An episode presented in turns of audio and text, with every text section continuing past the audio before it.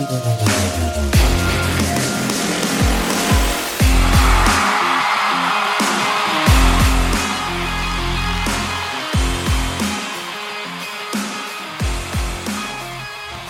I came across this super interesting article that featured the name Kylen Granson, and what it claimed was that he was one of the best values in terms of the team's contract at the tight end position in all of the NFL. And this article was over at Horseshoe Huddle. I'll make sure to pop it in the description, written by Drake Wally. By the way, shout out to Drake Wally. Shout out to the people at Horseshoe Huddle. Don't just it the Brown knows them. They do excellent work. It's people like them that can come out and actually give us the news and the things to talk about so that I could come here and, and, not have to worry about the news, right? And just react and give opinions and things of that nature. But I'm going to put on my reading glasses real quick, just kind of give you a little piece of this article right here.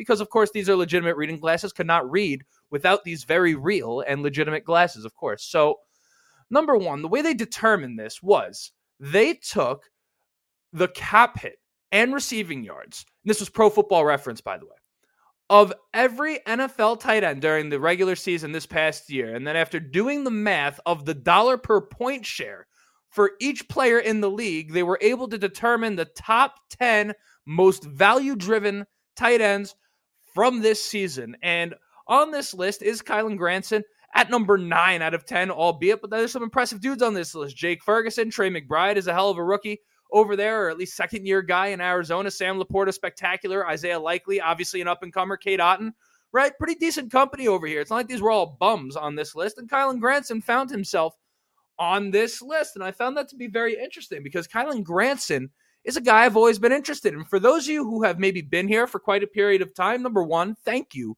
for being here for as long as you have been. If you were here before the season had started, coming into this season before the Colts shocked the world with their productivity, I had predicted that in Shane Steichen's system that the Colts were actually going to have a breakout tight end coming into this season, one of like the six or seven guys that we had on the roster to start the year.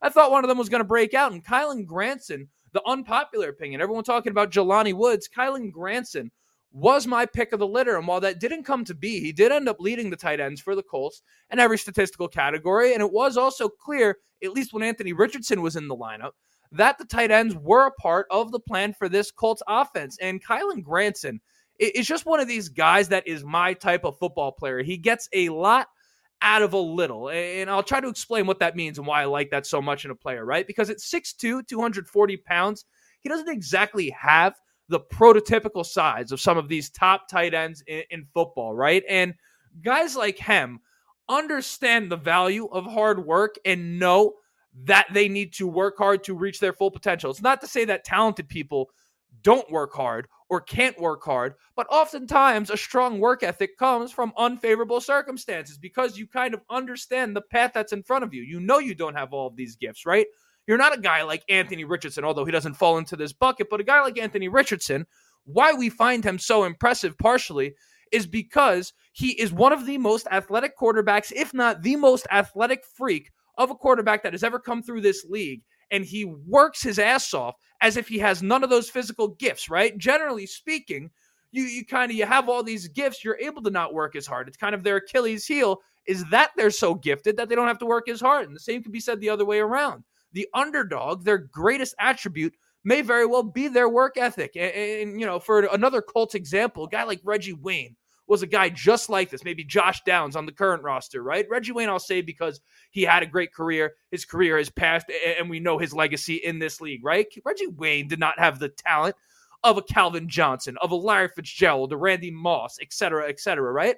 Reggie Wayne got the absolute most he possibly could out of what God gave him, which was obviously Reggie Wayne, an athlete, but not like an athletic marvel by NFL terms, right? And I like that type of guy. And Kylen Granson is very much that type of guy. And he kind of has these wide receiver like skills, at least as far as tight ends go, right? He's very agile, very good in space, has great mobility, man, is really able to make some difficult catches, some acrobatic catches, and really contort his body in a way that a lot of tight ends wouldn't be able to do. And just something about this idea, right? That Kylen Granson is a little undersized for the position is something I can kind of relate to, right? I've always been able to relate to that. I, I mean, I in high school played lineman. Now, listen, I was not strong enough to be one of the linemen, but I was certainly not fast enough to be one of the wide receivers. But amongst the linemen, I was like fast, right? So I was kind of too much of a lineman for the wide receivers and the tight ends, and, and then too much of a uh, wide receiver or tight end uh, for the lineman, right? It's kind of like anyone know the rapper Logic, right? Where he kind of says, he, he's too white for the black folk and, and too black for the white folk. And by the way, for anyone that knows logic, as a white man, there is not a single white person saying logic is not white enough. Okay. None of us have ever thought that about logic, but that's a, a complete digression, right? Because back to Kylen Granson, Kylen Granson went from a guy that I was aggravated to see the amount of targets he was getting in Frank Reich's final season as the head coach of the Indianapolis Colts. He went from that to a guy that I actually think deserves more. And, I don't think Colts fans actually give enough credit to. In fact, I think he's very much overlooked by this fan base. And I just want to make sure his name is relevant going into this offseason and into next season. And I want to talk about why I feel that is and kind of examine this tight end room through that perspective, through the lens of, I suppose, my admiration of a Kylen Granson because I know much of you guys or many of you guys really do enjoy Jelani Woods and the upside that he brings. So I want to kind of talk about all of that, including Jelani Woods, including some of the other tight ends, and kind of where Kylen Granson fits into all this, and, and kind of how I view this position going into this offseason and into next season. But before we do that, you know what it is? I got to introduce myself. My name is Justin. This right here is the Riding the Bench Colts podcast. As always, I ask anyone watching on YouTube and enjoying it, go ahead, shoot it a like. Gonna help me get out to as many Colts fans as humanly possible. Audio people, Go ahead, shoot it a five star review. Let the people know how much you enjoy the show on YouTube. We are looking to hit 3,000 subscribers.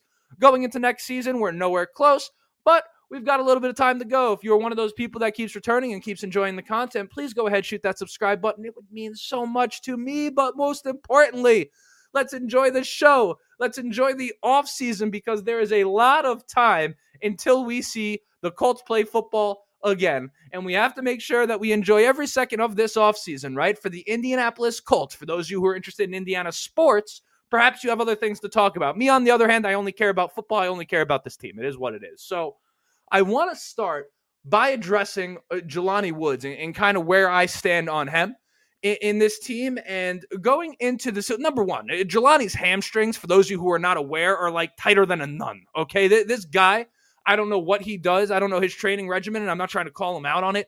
But there's really no reason to ha- have been out the entire season with what was essentially a tweaked hamstring, we were told, in training camp. Now, I will say this that anyone who was here, I didn't say it very often, but one of my, uh, let me not name drop, never mind. But I had made an episode with someone else, and we had, uh, we're speaking about the tight end room a little bit. And I, I expressed my concerns with Jelani Woods because of the hamstring specifically. I'm not sure if any of you guys have ever had a hamstring injury before. I, I'm no doctor or scientist or physical therapist, but I will tell you this for whatever reason that it is, I don't know why.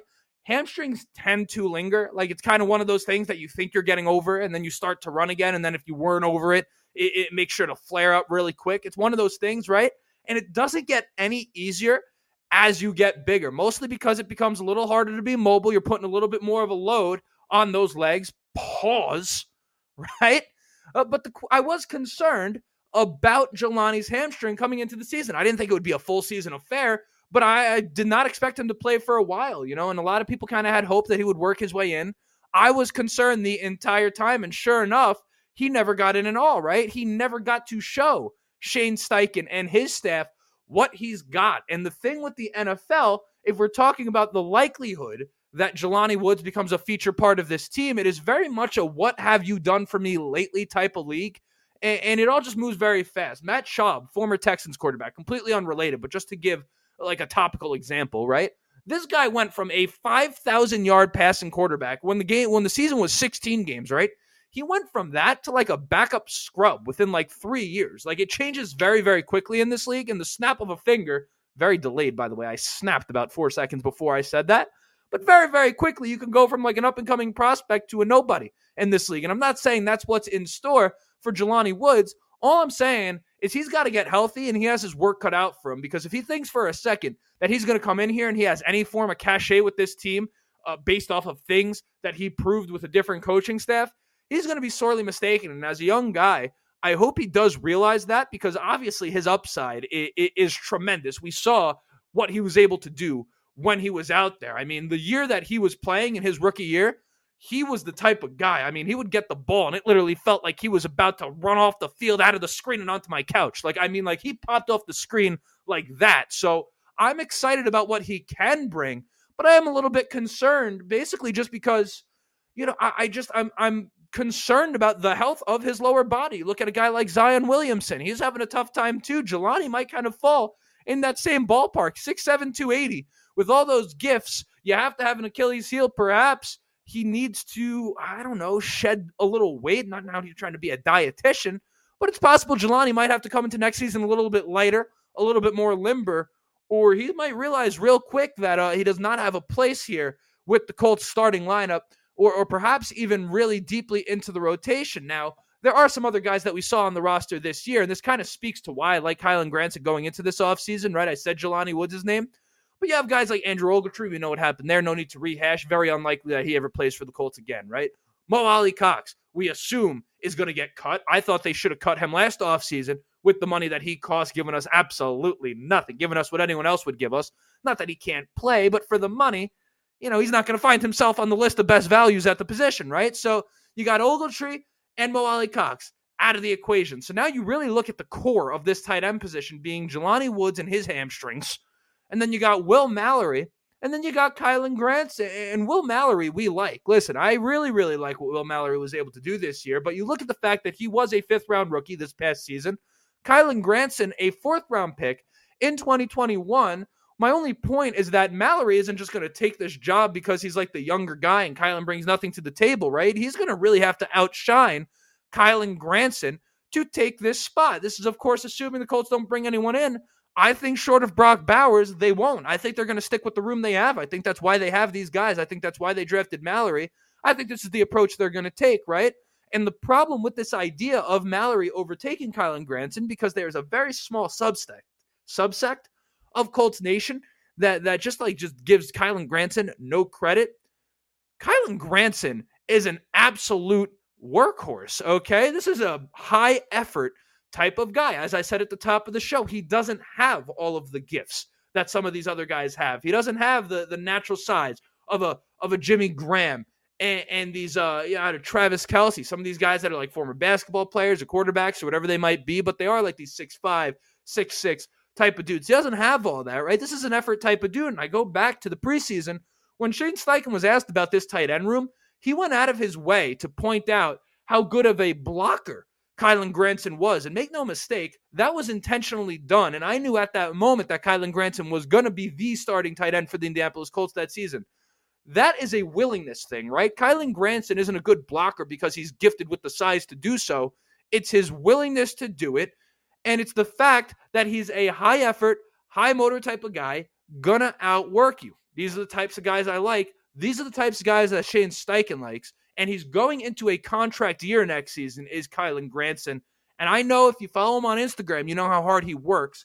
I'm looking forward to seeing kind of what he's doing this offseason and how he comes into next season. I kind of expect him to be a, a bit of a training camp standout come next season, but that's neither here nor there, right? And I know some of you may be thinking about the fact uh, listen, you, he was drafted in 2021. It's not like he's really broken out yet. I mean, the tight ends, just uh, in case you, and you know this, by the way, I know many of you know this, but sometimes you have to be reminded, right? Tight ends in this league often take some time to develop, even highly drafted guys, right? That's not like a rule, right? Some guys just come and hit the ground running, like uh like a Sam LaPorta and like a, even a George Kittle, I believe, did. Travis Kelce did that as well, right?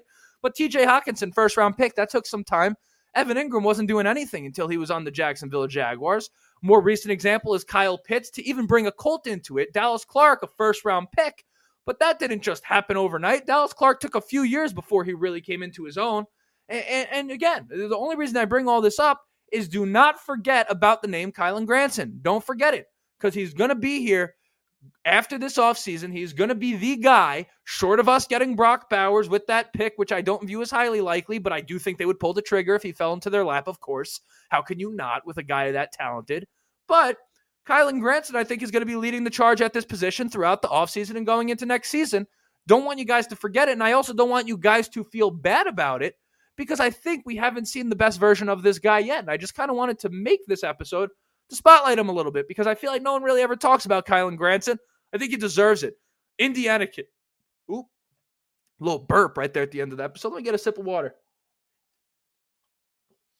Indiana born, local type of dude, all this stuff. So Kylen Granson, I think, deserves some love from Colts Nation. I'm going to try to be the catalyst for that. And we'll kind of see where this thing goes. But that was really the entire episode. Just wanted to talk about that while kind of giving my take on where this tight end room is headed. So, without further ado, that was it. That was the episode. My name is Justin. This right here was the Riding the Bench Colts podcast. Like, subscribe, whatever it is that you want to do. Comment your thoughts, right? Most importantly, until next time, go Colts.